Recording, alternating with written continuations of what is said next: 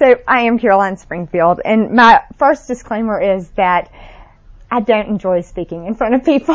that I can talk to you one on one all day long about probably anything you want to hear about, and you're going to get more information than you want to hear from from me. And I also get really ner- the reason I don't like talking in front of people, especially about topics of children, is that I feel like I'm preaching to the choir. I feel like I don't know anything that you don't already know. I think that we're all in the trenches learning together and just doing the best that we can and we're all making mistakes and trying to figure out how to fix the mistakes that we've made, kind of damage control. Uh, but I do think Cameron asked me to speak today about a school age child because I have four children who fall squarely in that category. Uh, my oldest will be 12 this summer and she's in sixth grade and then my youngest is six. And so, and the two boys are in between. They're, um, almost 10 and 8. And so they are definitely in that elementary school age child. Or when you think about the way child development is broken down, it's infancy, toddler, infancy, toddler, preschooler, and then most of the books call it school age, and it's ages 6 to 12. So my children are right there. And then also, in addition to that, I am a speech pathologist, and my undergraduate degree is in special education and early childhood education. And as I was preparing this, I thought since I left this stage of development, I've spent a whole lot of time with children. I was a camp counselor, I babysat, I then taught school, had my own children, I volunteer in my children's classrooms, and so I've been around a whole lot of children. And they're all the same and different, um, in all at the same time. So now that I have these four children who are in elementary school age, or elementary school for the next two, two and a half weeks, I really understand what people said when they got into elementary school age, that this is the sweet spot, that we're, we're past the days of babies where you're up all night with babies and we're past the toddlers that just, some people have the terrible twos or I had the trying threes and I'm past all of that. And then preschool can be fun, but preschool can also be just tiring as a parent and then they get to elementary school and they go to school all day and they um, just kind of become their own individuals. And if you read, and so it is the sweet spot because you, they're just, they're becoming who they're going to be for the rest of their lives. And um, professionals, if you read a child development textbook, it'll often say that school age children are the experts because they think they know everything about everything. but they're still learning and growing. And I tell my children, and well, let me back up. I helped with Sunday school training back in the at the end of the summer, beginning of the fall, and I did the same kind of talk on child development for a preschool child. I thought, no wonder our preschoolers have so much trouble because their minds, I mean, they're, they're having to keep up with so much in their minds. Well, it's the same thing in school age children. It's just a different set of issues in their minds. And I tell my children all the time that growing up is hard.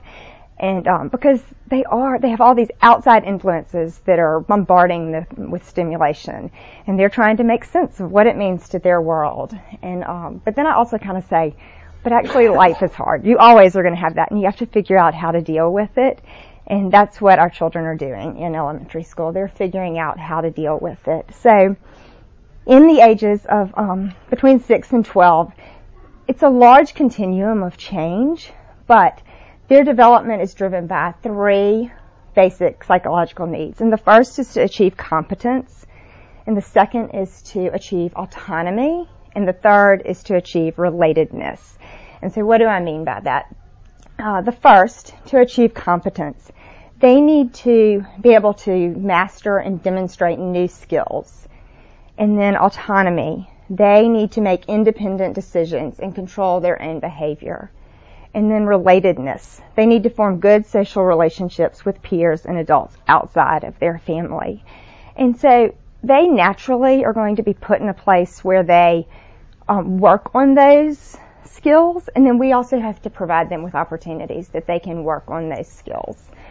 So um, I've already mentioned that it's a continuum of change, and it doesn't happen overnight. If you think about that six year old going to first grade, and then think about that same child going into seventh grade or seventh grade as a 12 year old, think about how much they've physically grown and changed, but they've also changed cognitively, they've changed socially, and they've changed emotionally, and across the four realms of development, domains of development. Um, kind of the big picture things to think about with continuum of change. I like to think of that baby going all the way through child development till they're an adult.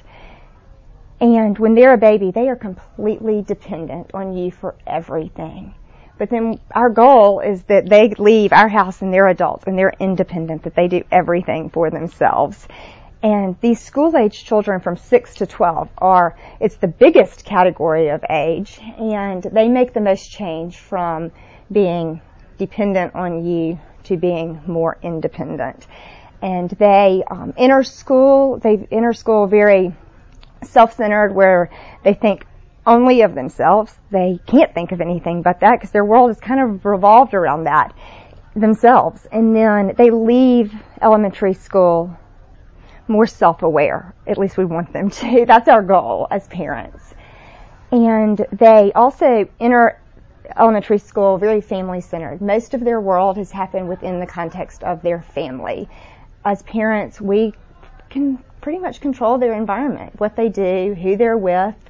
Uh, we get to say no a lot. And then uh, we send them to school and they become more and more peer centered and their world is more outside of our house. Um, they have more influence from teachers and coaches and other adults and their peers, so they become more peer centered.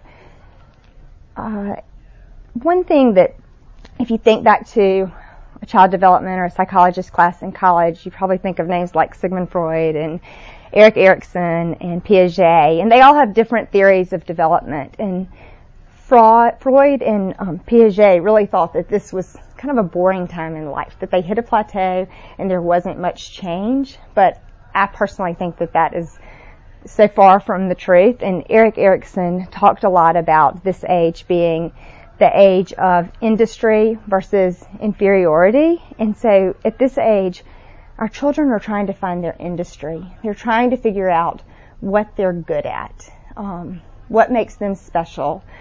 And they're going to try a lot of things before they find that. Some of them, or some of them are going to try a lot of things before they find what they're good at. Some of them might pick up a baseball and that might be their first love and their only love. But some of them might go through many, many, many things before they find what they're good at. And for some of them, and I have one of these in my house, that he he is a great friend to a whole lot of people and being social is some children's industry and that's okay. That's not a bad thing to be a good friend to a whole lot of people. So, um, as parents, we again need to put them in places where they can test out and where they can see their successes and they can see their failures and um, to learn and grow from those successes and from their fa- their failures. And in determining that industry, they're also developing an identity and kind of who they see themselves as, who parents see them as, also who the outside world sees them as. And, um, and that some other areas of continuum, their perspective of the world when they go to kindergarten, their perspective of the world is very narrow. They just haven't had a whole lot of life experiences to give them a broad perspective. But every day that perspective grows and gets bigger and bigger. And they're able to see outside of themselves and they're also able to see how they can do something and how it affects change on someone else. And they also learn how to use that as manipulation to get things that they want. and that's normal. They all do it. Um, and in that widening perspective, they are, they're exposed to different things, some that we don't want them to be exposed to, and they come home and try them out on you, whether it's a word or an action or a tone, and they're just trying things out as part of finding their identity in their industry. Um, and they also, with this broadening perspective, they really do enter kindergarten and the world is kind of black and white. And then as their world broadens, their shades of gray come in. They have the ability to see things with just hints of gray, that the world isn't all right and wrong. Um, they enter kindergarten with a really strong sense of justice and fairness.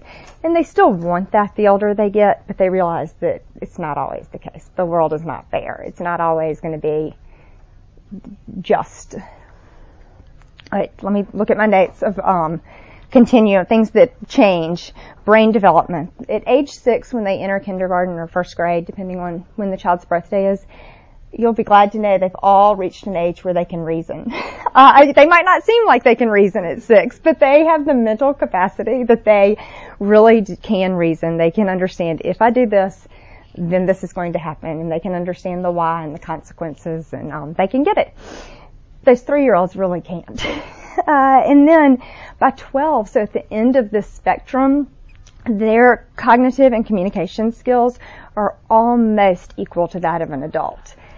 So a lot happens within those six years with their brain and their brain development.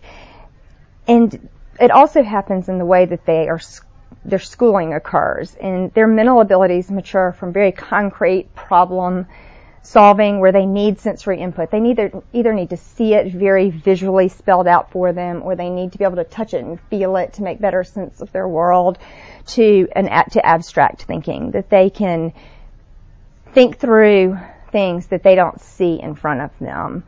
And to help with this, we need to give them ways that they can solve their own problems. Um, and some other things that they need at this age is just they need room to fail in a safe environment. And that helps with their finding their industry and finding their identity. And we also need to give them room to develop their own independence um, because by the time they leave elementary school and are going on to middle school or junior high, they are really going to spend much more time without us than with us. And so they need to have that confidence in being independent and being able to make decisions.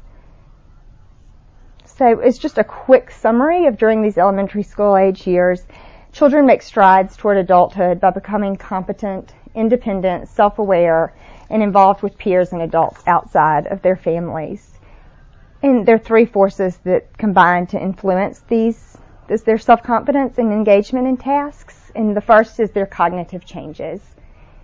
And then uh, those cognitive changes, not only with the brain development, but it helps to heighten their ability to reflect on their own successes and failures. They can just see more clearly. They're more self-aware, as I said a broadening of children's worlds to encompass peers, adults, and activities outside of the family, and then exposure to social comparison and competition in school classrooms and peer groups.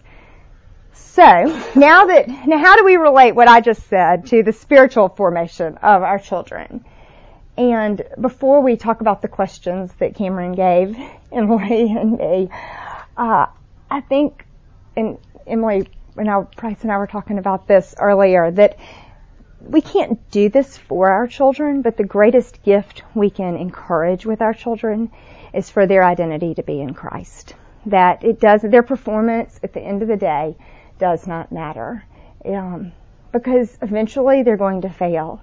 Even if it's not until they get to college or after college, but they're going to be met with failures and uh, those failures are going to hurt really badly.